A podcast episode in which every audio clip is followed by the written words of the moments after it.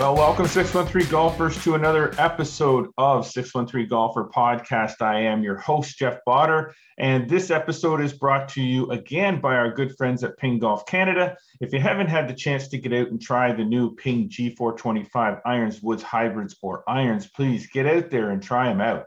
Now that you can get into retail, you should be able to test them out in the nets at the retail outlets or on the driving ranges at those places that sell Ping golf clubs and do fittings. They're great clubs. You really should get out there. And if you can't, go to ca.ping.com and you can check it all out there as well. So, okay, I have to apologize. I do apologize. I have been gone for another week. I took a week off between this episode and the last episode. And I do apologize. I didn't make an announcement that I said I was going to do, but I do have a really good excuse. I did not want to do the show. No, that's not true. I did want to do the show, but we were prepping for the Flagstick Open this past weekend. And that event went off without a hitch. See, I take a week off. I can't even talk. Went off without a hitch. Of any significance, but we'll get into that later. We have a full wrap-up of the Flagstick Open, including some interviews that were done with each of the winners.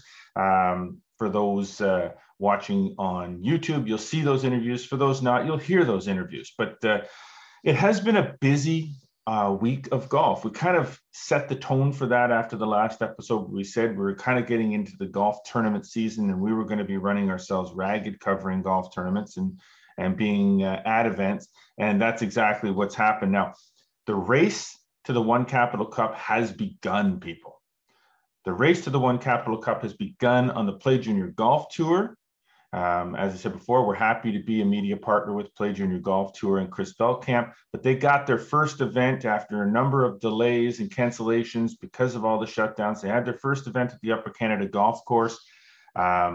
Down near Morrisburg, and they finally got it in. A little bit of weather, but they got it in, and I have the results. Now, you can find the results on the Play Junior Golf Tour website at pjgttour.com, but I've got the results here. The Adam Boys, Jack Sample.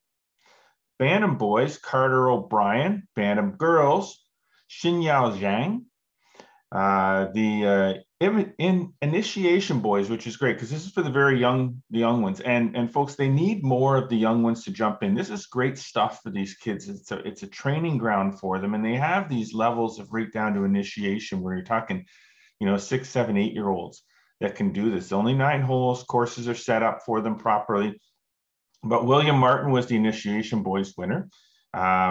The junior boys was Hudson Turcotte, juvenile boys, Brady Hall, juvenile girls, Isabella Ferguson, novice boys, Owen Kopp, peewee boys, Landon Van Loon, peewee girls, Amelia McFarland. Now, next up on the Play Junior Golf Tour is July 5th at Smith Falls. So that'll be the next event. And I think they still have some openings there. So jump on that, please do.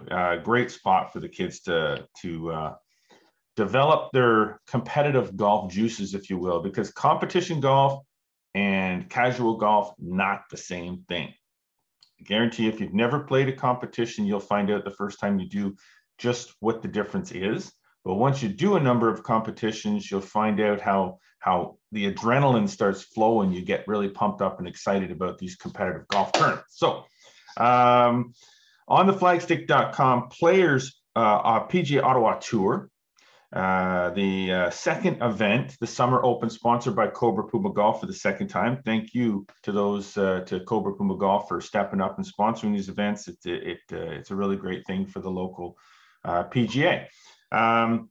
We have a repeat winner, or a back-to-back winner. Chris Barber of the Landings Golf Club down in Kingston has won his second consecutive event on the flagstick.com Ottawa PGA Tour. This one held at the Camelot Golf Club. Really nice track, really difficult track. And Chris was the only one subpar on the round, 71. Great shooting. And what's the consistent factor here for Chris? Chris, I know you're listening. What's the consistent factor?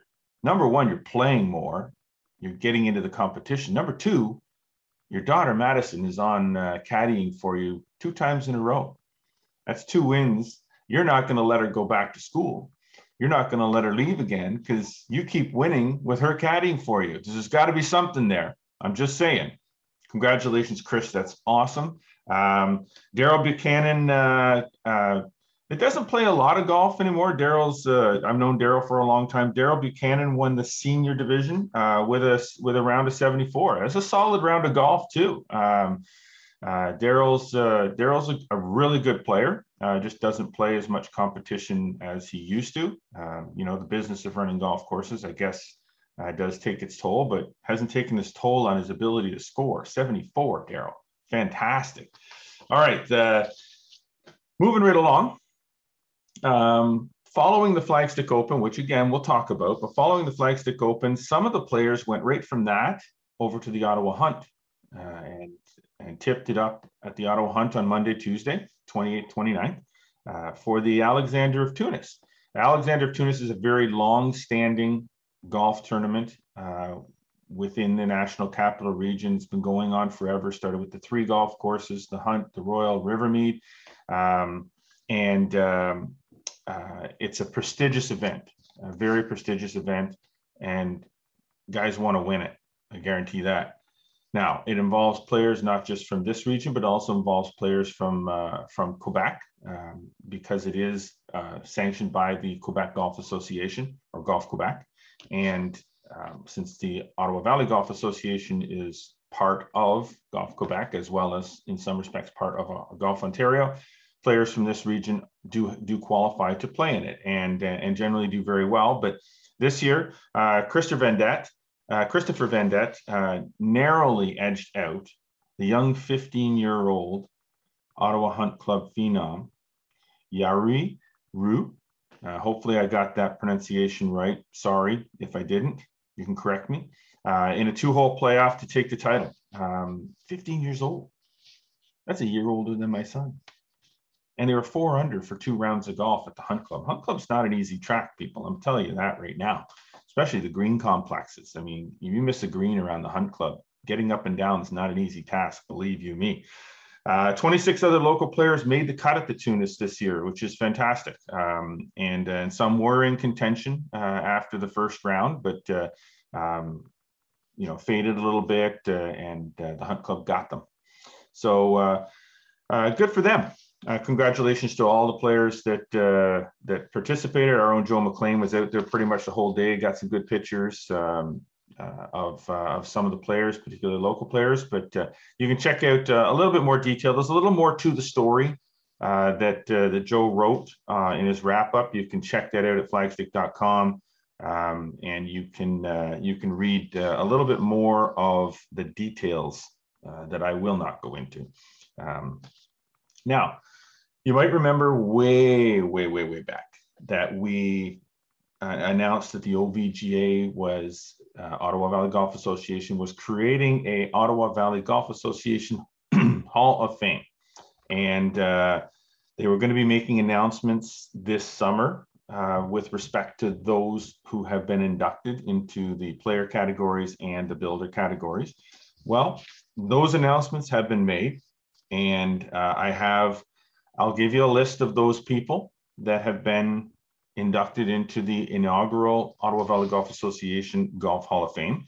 Diane Doolin, Alexa Sterling-Fraser, Robert Fougere, Eric Kaufmanis, who you might remember we did a profile on in one of our latest digital editions, Carl Keffer, longtime golf professional at the Royal Ottawa, Margaret Masters, Allison Murdoch, Greg Olson, Helen Paget-Holmes, and Brian Vance. That's in the players category. In the builder category, the Ottawa Hunt Club, Royal Ottawa, and Rivermead were all inducted in the builders category, primarily because of their contributions to creating and building the Ottawa Valley, or the Ottawa District Golf Association, the Ottawa Valley Golf Association. They were the ones that stepped up and hosted a number of the events that were held within the district back in the original days. So they were inducted in the builder category. And Swati Witherspoon, some of you may not even know who that is. And to find out who that is, and to find out more of the detail about those people who have been inducted And let me say congratulations on behalf of myself and everybody here at Flagstick. Congratulations to those that were inducted into the inaugural Ottawa Valley Golf Association Hall of Fame. Well-deserved. Glad this finally happened. Glad the Ottawa Valley Golf Association decided to go ahead with this. You can find a full description of everything with respect to each of the inductees at the Ottawa Valley Golf Association's website at ovga.org. Okay, so for more detail on that, check it out there. There's a little bit more of the detail at flagstick.com, but the full detail you'll find at ovga.org. Now, I want to take a quick break because I need to take a quick break. You know, you kind of get tired after a while. I haven't done this in a week. I actually feel like I'm exhausted after the first 20 minutes. Good Lord, I'm 50 years old, but I'm not that old. We're going to take a quick break. When we come back, I'm going to have a full wrap-up of the past weekend's Flagstick Open, including the interviews that Scott McLeod, our very own here, Scott McLeod, did with each of the division winners and our overall champion. So stay there. Don't go away. We will be right back. At Ping, our culture of curiosity has been driving innovations for over 60 years. Innovations like the new G425 iron, which brings you greater distance without sacrificing the forgiveness and control you need to play with precision. And with free access to the Arcos Caddy system, you'll play smarter and shoot lower scores. The new Ping G425 iron, better by every measure. Get fit today. Visit ca.ping.com to learn more about G425. Well, as promised, we are back. Well, we're back. With a full wrap-up of the Flagstick Open. Now, my goodness, so much planning goes into golf tournaments of this nature, amateur golf events, professional golf events. The Flagstick Open has sort of a, I'm not going to say cookie-cutter program to it, but we've been doing it for so long. We're at the same club. The setup of the course is different, but the way we set it up and how we go about the process is the same. We change things from time to time, whether it's how we score the event, which we did fully mobile this year, obviously to minimize contact amongst the players. And at the same time, it allowed us to do a live leaderboard, which we had posted on flagstick.com all weekend. It's still up there now. It's not going to be up there for very much longer because it really doesn't belong there on a regular basis. So we're going to take it down. But a lot goes into it, and when it's over, it's like this big sigh of relief. Oh my gosh, I enjoy doing that. It's so much fun. It's a lot of work. It's long days. Now it's over. Monday was, you know, a bit of a day of rest, but it's over. Anyways, great golf was played all weekend long, despite the fact that Saturday it was absolutely atrocious early on when we sent our Division I players out, our low index players, with a reversed field that was the first time that we've ever done that. And we went and sent our low indexes out and then our high indexes out later to give a little flip of the field. Second day, we flipped it back around again, but poured rain for about the first seven or eight holes for most of the players that teed off at 7 a.m. And then it kind of broke up, but man, was it windy. And then Sunday, windy might have been an understatement. They were tough, tough conditions. The winds came up hard, dried everything out. We got very little rain until late in the day. And the greens were super slick, super good condition all around on that golf course. Chris Follett's the superintendent there, and his crew do an amazing job every year of getting that golf course ready for people to play. And in particular, you know, we're happy that we have it there because that course is just, it's tournament golf course, period. Awesome. But it was drying out pretty quickly after all the rain the first day. And scoring conditions were tough, but some players really kind of jumped through. And like I said, our very own Scott McLeod interviewed each of our division winners. So we're going to go through each one of those interviews right now. And you can listen to what each of the winners in each of the divisions had to say. So without further ado, our champions at this year's Flagstick Open. All right, we're with the D-Flight winner, Chad Moran. How'd you play this week?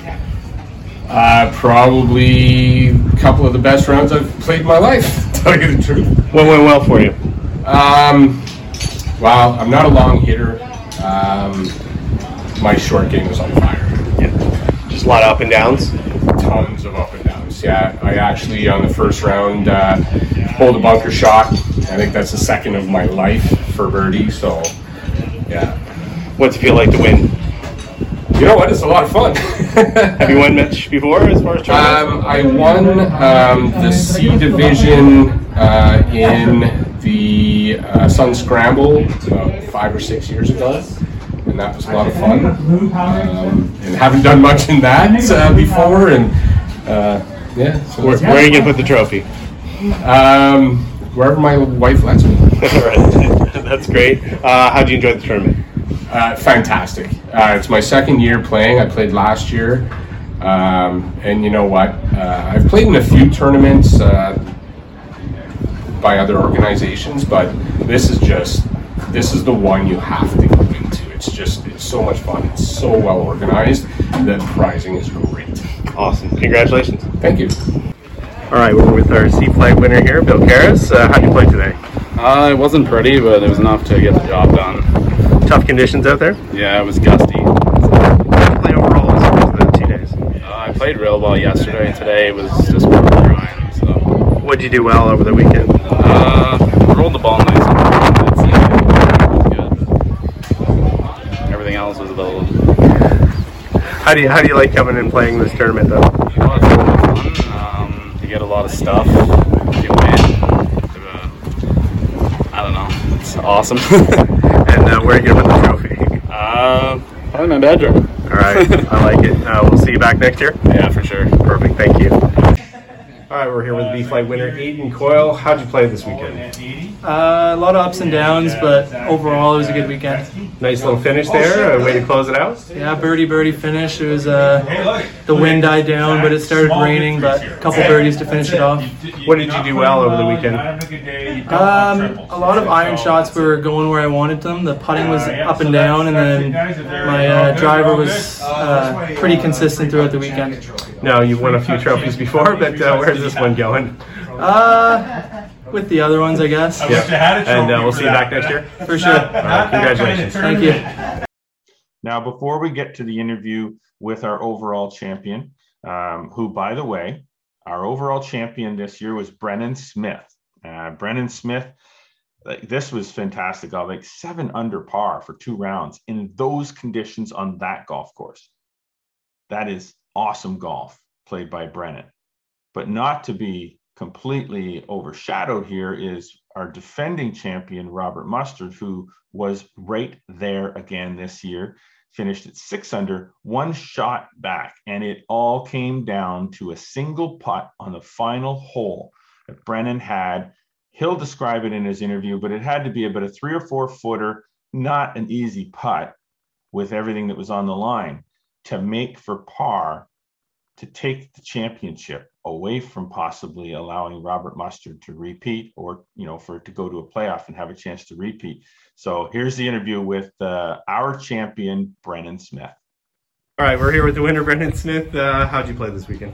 Played good. The weather was tough, and I think it came down to just pounding fairways and greens and trying to make some putts, and I haven't won a tournament in a long time, and the putter worked this week, so that was something I haven't done in a while, so it felt good. Yeah, I mean, you said as far as tough conditions, I mean, rain yesterday and then wind today. How did you just keep yourself in it? Try to focus as best you can. Try to pick spots. Try to get the number right as best you can, and then hope for the best. Really try to hit it as pure as you can, and then hope that the wind doesn't grab it. But it did a few times, but the putter usually makes up for that if it goes well. And obviously, it was a bit of a battle with Robert back and forth. And how'd that go? Guy's a player.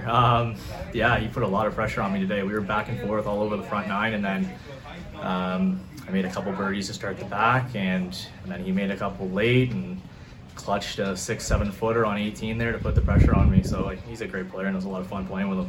Yeah, so obviously you played in this event before, but now you get your name on the trophy. Beat a good field to do it. How's that feel? Feels great, yeah. Like you look at the names on that trophy, they're all exceptional players. So to be a part of that's awesome, and looking forward to defending next year. Perfect, thank you. What an awesome interview. You'd almost think that Brennan's been on the podium so many times. He sounds like a seasoned PGA professional being interviewed by our own Scott McLeod. Again, congratulations, Brennan. Congratulations to all our players. Good run, Robert. And then Robert had a couple of decent rounds at the Hunt Club the next day. So at the Tunis. I have to say hats off to all of our crew. Rich, Pat, Gene, Jerry, Gail, our rules officials, man, those people are out there slogging it around in that crap all weekend long, trying to make sure the players are moving along. They've got issues, especially in those conditions. There's always going to be issues, some tough rulings that had to be made. And they do it every year for us. And I can't tell you how much I appreciate it. To my own crew, Joe McLean, his wife Paula, who sits and does the registration on day one every year. Joe was out spotting on the golf course, spent the whole day on the tee on Sunday doing the starting 8 hours in 40-degree humidity, and I don't think he came in once. So Scott McLeod, my good buddy, and he did the starting on Saturday, and then was setting up tee markers on each morning. My son Brandon, who helped out throughout the weekend, even got out there at 5:30 in the morning on Saturday to help with setting up tee markers and running around doing some things. The crew at Equinel, like I said before, Chris and his team on the greens crew just got the course in amazing shape, and it held up well over the weekend. I appreciate that. Rick Milks, the general manager, Scott McEnroy, the pro, all the pro staff out there. The meal was awesome. Ribs, love it. Hopefully next year we are back to our original May date, which is where we want to be, which may force us to limit the field size from what we had at 144 this year to 120, just because we're not going to have the same daylight and we have to build in. So we'll have to see what happens. So when we post that registration for next year's Flagstick Open is up, you better register quick, because we did have a waiting list, a very long waiting list this year that we started to work through pretty quickly. And I'm sure that there'll be a waiting list next year as well. Now, we do have another event coming up in the fall, the 2-ball championships at Brockville Country Club, September 11th and 12th. Details of the tournament are online at flagstick.com. Registration is not open yet. It will be. I just have to finish getting the details of how we're going to handle the team registration and doing the scoring and stuff set before we do that, but that event's going to be happening in the fall. So I'm going to take another quick break. There's a lot going through here, but when we come back from that break, two younger guys, Keenan Reynolds and William Brown, have come up with this really great community golf initiative for more or less underprivileged kids that don't necessarily have the means or ability to get equipment and get out on the golf course and learn the game. When we come back, we're going to talk to Keenan and William about that new initiative in that program. So stay with us. We'll be right back. At Ping, we're an engineering company. Success is measured in the lab and on your scorecard. We focus on results, your results. In the G425 Max driver, that means more time in the fairway, less time in the rough. It means longer drives, shorter approach shots, and fewer putts. The new G425 drivers, taking MOI to the max. Get fit today. Visit ca.ping.com to learn more about G425. All right, we're back, and as promised, I'm here with William and with Keenan. And as I mentioned before the break, they've launched an initiative and called the Front Nine Project. And we're going to get into talking a little bit about what this project is all about. So first of all, welcome guys to 613 Golfer Podcast. It's good to have you with me. Thanks, Jeff. It's happy to be here. Awesome. Now, thank you, Jeff. Appreciate it. Not a problem. Now, this is a great initiative. Now, we've had conversations before today about it, and I've told you, you know, what I thought of the project and how much I like what you guys are doing. So let's get into that, because I want people to know what it is that you're doing, what this project is. So let's start, whichever one of you wants to jump in and take the ball. How did this concept, this idea all come about? For sure. So William and I have known each other for about 8 years now. We met playing against each other in the local Ottawa minor hockey loop, and we were both a couple of the better players in the league, and obviously we were drawn together, and we became really good friends over the years, and we've always wanted to do something professional together. And with COVID making golf one of the only recreational activities that people could actually do in a safe manner last summer, there was a huge influx of new golfers into the sport. And William and I actually wanted to create a business that might capitalize on that influx to try to make some money, because we understood that it would be a lucrative summer for the sport. But then we realized that there was a whole segment of the population that would never be able to have access to that influx into golf, simply because of the socioeconomic status of their families and the area codes in which they grow up in. And we realized that there's a lot more merit in doing something that kind of helps to push a segment of the population up and give them opportunities, rather than trying to make a quick buck as a summer project as two students. And that's kind of where the idea came about. We started spitballing ideas, and our first draft was one that doesn't look a lot like what we have now. I'm sure you know, as a professional, that the first idea is not usually the one that you go with, but but we've been able to overcome all the obstacles that have come up in our way, and we're really happy to have paired with the OSEG Foundation and the Ottawa Community Housing Foundation to bring this initiative that's going to give a group of 5 to 8 underprivileged youths the opportunity to play golf and learn how to play golf this summer. Okay, so now let's build on that. What is the Front Nine Project? For sure. So the Front Nine Project is going to be a 6-week program this summer in collaboration, like I mentioned, with Ottawa Community Housing, where we're going to be having kids get nominated through their professionals on the ground in their communities, essentially looking for kids that are 11 to 16 years old that have always expressed or always wanted to try the sport of golf. Again, golf is a sport that traditionally has been gatekept by the upper middle class, just due to the sheer amount of money that needs to go into beginning the sport. And what we're going to be doing is we're going to be giving them access to ranges, teaching them the nuances of the game, the rules of the game, the etiquette of the sport itself, as well as just allowing them to be kids in a fun, positive environment, which realistically, since COVID, has been really hard to come by. They've had all normalcy stripped from their lives in terms of their social lives, academics at school. They were doing online school. In every sense of the word, their lives have been turned upside down, and we're just trying to give them the normalcy that every kid deserves at that age. Of course. Now, William, programs like this, they cost money, and of course, you're going to have to be raising funds, you know, relying on support financially to get this program going. Why don't you kind of talk a little bit about that side of it, the financial side of it, how all this is going to play out? Yeah, so we had plans to do sort of a split sort of fundraising drive, half of it being corporate sponsorship and half of it being grassroots sort of community donors.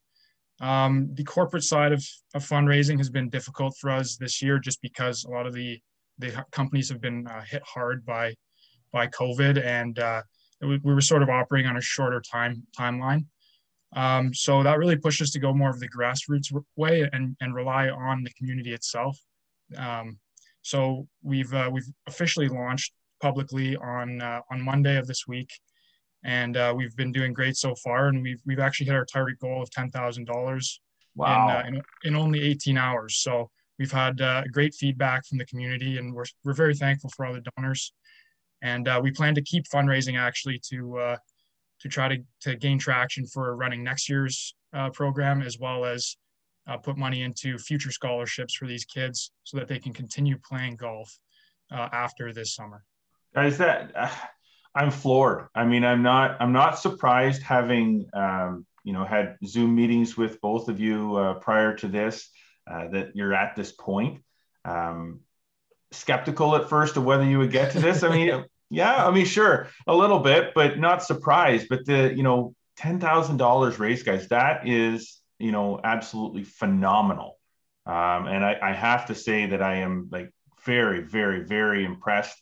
And I'm very glad, because it also shows what you guys are presenting to people, and it shows just how much people want to support an initiative like the Front Nine Project. So, man, congratulations on getting, you know, to this point financially. And I'm got, obviously we're early here. So, I mean, there's still money, still lots of money that can still be raised.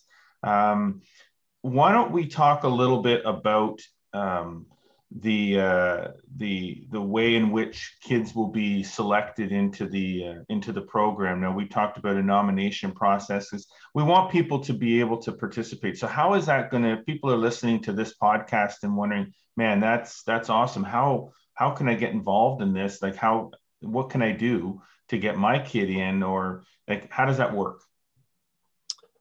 Yeah. So because we have partnered with the Ottawa Community Housing Foundation this year, our kids are going to be coming primarily through that foundation. We wanted to really cater it towards kids coming from disadvantaged communities, in which they might be relying on some social support a little bit. So that is, again, the segment of the population where paying $60 for a green fee, renting a set of clubs, balls, tees, and transportation logistics, even getting to the course, it's not going to be feasible for the large majority of people living at those communities.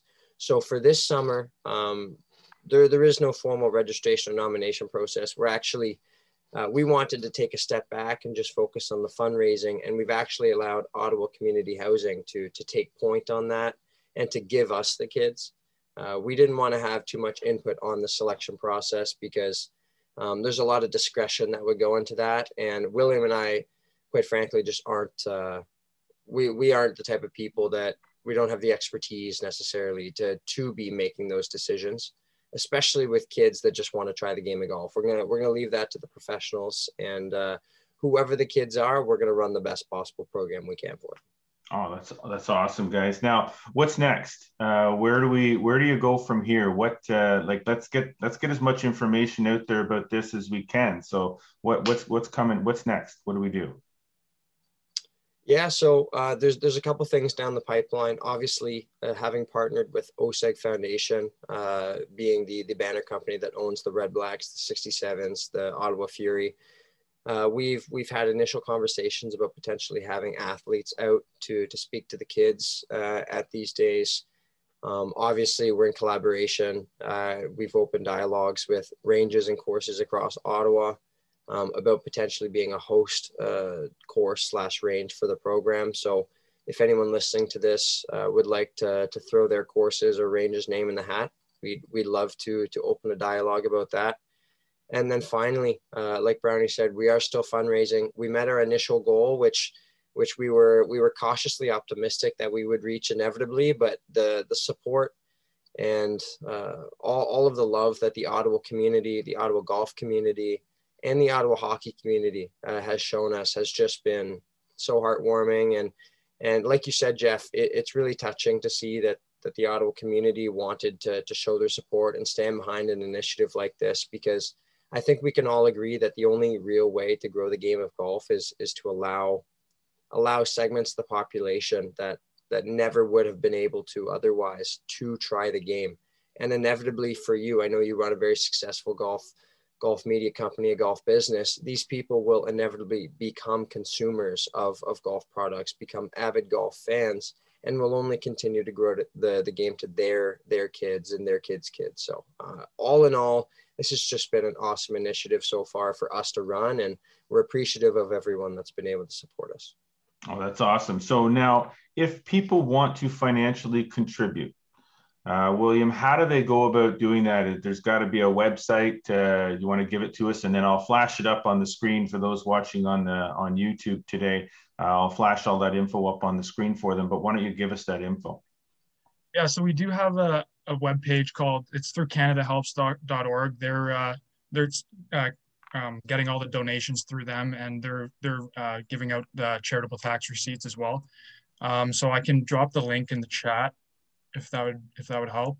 Oh, sure. You can, if that, or you can email it to me. You can put it in the chat. Or you can email it to me afterwards, and or you can just read it off, or unless it's a big, huge, long. Yeah. Okay. Yeah. I'll make sure. I'll make sure that that I announce it after we get off there. I'll put it up on the screen and announce what that. But it's through CanadaHelps.org.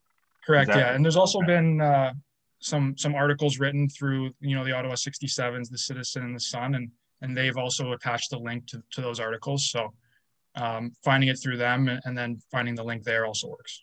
Awesome. Awesome. Well, guys, before I let you go, is there anything else that you want to get out there to the masses of golf people that may or may be listening or watching this about the Front Nine Project?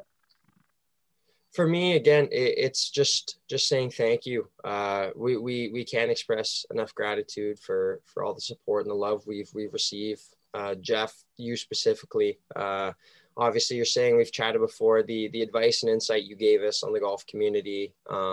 Obviously, we can't say enough how much it helped. We're a little out of our element, just two university students trying to make a positive difference in our local community here, and having the professionals that we've bounced these ideas off of and gotten the insight and the advice from has really helped shape what the Front Nine Project has become, and will only help to improve and shape what it can become in the future, which we hope can become a mainstay in the Ottawa philanthropic sector.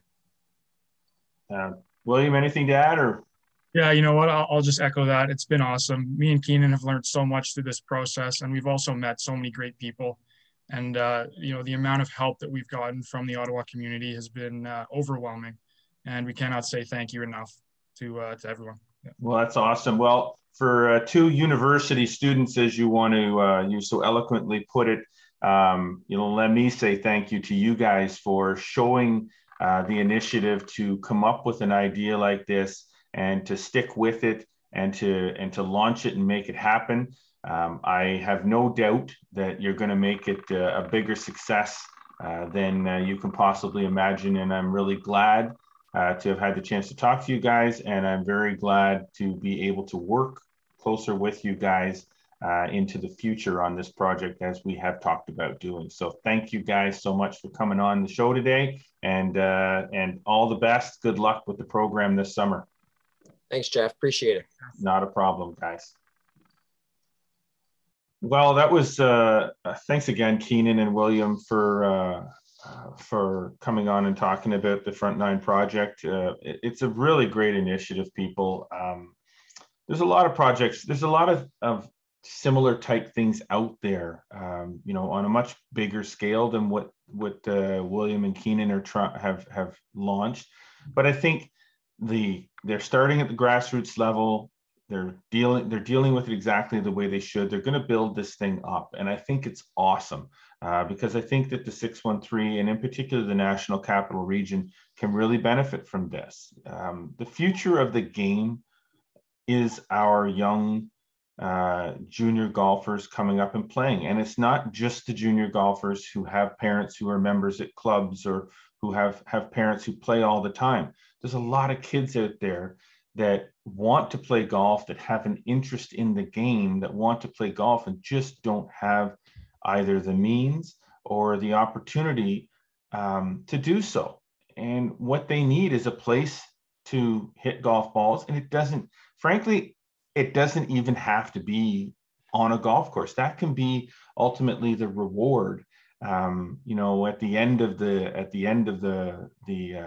rainbow, for them to play a couple of rounds of golf. But even just to get out on the driving range and get some instruction from some people who know the game, whether it's Ottawa PGA professionals, whether it's really good amateur golfers that understand the game and can give them the basics to work with and to build on, just give them the opportunity. And I think that that's what Keenan and William are trying to do, is they're just simply trying to come up with a way to give kids the opportunity to play the game if they're interested in playing the game. And you know, if they're not interested after they've given it a really good go, and then fine. But, you know, I think it's really important because, frankly, people, our industry depends on it. You know, we all get older. I'm getting older. 30 years from now, I might not be playing golf. And there's lots of people who are 50 that that'll be 80 and 85 years old that aren't going to play golf. Well, who's going to take our spot? Somebody has to take our spot. If there's, you know, 100,000 people or more playing golf, and, you know, we get older and stop playing, and all of a sudden now there's 80,000 and then there's 60,000. If we don't have the young kids coming up to take our spot, then we don't have an industry. So we need to look after these juniors. And I know it's difficult, and golf courses are busy, and they want to, you know, we're trying to make money. The golf is a business, and golf courses want to earn revenue. But the one thing that we have to do somehow, some way, is we have to make sure that we look after our junior golfers, and not just the ones that can afford to play and have their own equipment. We have to look after the ones that can't, that want to play, because giving them the opportunity can help us out in the long run. So thanks, Keenan and William, for doing that. And like I said, check out the website on the previous screen there, and go and help them out. Now, it's been a week, so I'm trying to remember everything that I do on this podcast, because I really don't write a whole lot of stuff down. So one thing that we do every week on the 613 Golfer podcast is we try to help you with your golf game. At the same time, it helps me with my golf game, because I get to watch and listen to the tips as well. So as we generally always try to do at this point during the 613 Golfer podcast, we're going to head out to the lesson tee at the Kevin Haim Golf Center, and we're going to have a listen to the latest quick tip from our good buddy, Kevin Haim. Kevin, it's all yours. All right, golfers, another putting quick tip out here at the Kevin Haim Golf School. This one's really neat, because most people I work with, they shimmy, shake, or move around a little bit when they're putting. So I love this tip. Practice putting with one arm and put the other arm on your stomach or your sternum or your chest, and you'll really get a sense as to whether it's just arm swing or whether you're moving around a little bit, either your hips or your chest or your arms. You can use both arms. That was my forward arm. This is my trailing arm. Same thing. It just gives me a feeling of swinging the putter and not moving my body. Next time you're practicing, try at least a few with just one arm on the putter and see what that feels like, whether you're moving around or not. It'll make you a better putter, I guarantee it. As always, a great tip. And I must say, go to kevinhaim.com. You know, a lot of these quick tips are posted on Kevin's website. Some of them are posted on ours, but there literally are hundreds of tips. You know, it would take me years to get through posting, you know, a number of, and he keeps doing new ones. You know, there's another new one every he does his Tip Tuesdays. Every Tuesday, there's a new quick tip that he posts on social media. So check out kevinhaim.com, and you'll see a lot of other tips that Kevin does. But we're very blessed that he provides us with some really good ones here on the 613 Golfer podcast that we can put out there for you. Those of you listening on Spotify and Apple Podcasts and other audio versions of the podcast, you don't get to see the tips, so you might miss a little bit of stuff. Those of you watching on YouTube, or checking the videos out through flagstick.com, you do get to see the tips, and you get a little bit more of the detail. Now, I got to say, that's about it for us for this week. After having a week off, this is a pretty long show, and but there's a lot going on, and I expect you know, next week we'll have a little bit more information, a little more wrap-ups of some of the events that have been going on, particularly with the Play Junior Golf Tour, the OVGA. They have a lot of events happening. This is golf tournament season at its finest. So I do encourage you to listen back again next week with the next episode of the 613 Golfer podcast. I also want to mention that the next digital edition of Flagstick Magazine, yes, digital, still not print, will be out next Friday. I believe that's July the 9th. And You'll be able to get a wrap up of everything that's been going on over the last, 30 days or so in its digital form. You can check out every episode of this podcast on flagstick.com. There's some great stuff there. You can go back and listen to as many of them as you want. If you really like what you're hearing and what you're seeing and what you're listening to, please subscribe to us on Apple Podcasts, subscribe to us on Spotify. Like I said, check us out at flagstick.com. If you like watching us on YouTube, do us a favor, like it on YouTube, subscribe to the YouTube channel so you can get every single, and click that little notification bell. That bell means you'll get notified as soon as the next episode of 613 Golfer Podcast drops. So thanks again to Keenan and William for coming on and talking about the Front Nine Project. Thanks again to Kevin for another great quick tip. Thanks again to Ping, our really good sponsor once again this week. We need the sponsors, and Ping has been gracious to be a part of the 613 Golfer Podcast all season long. Check out all the line of G425 irons, woods, hybrids, and irons at ca.ping.com. Get out there and try them out. I know you won't be disappointed. I am Jeff Botter. This is the 613 Golfer Podcast. And always remember, go for the stick.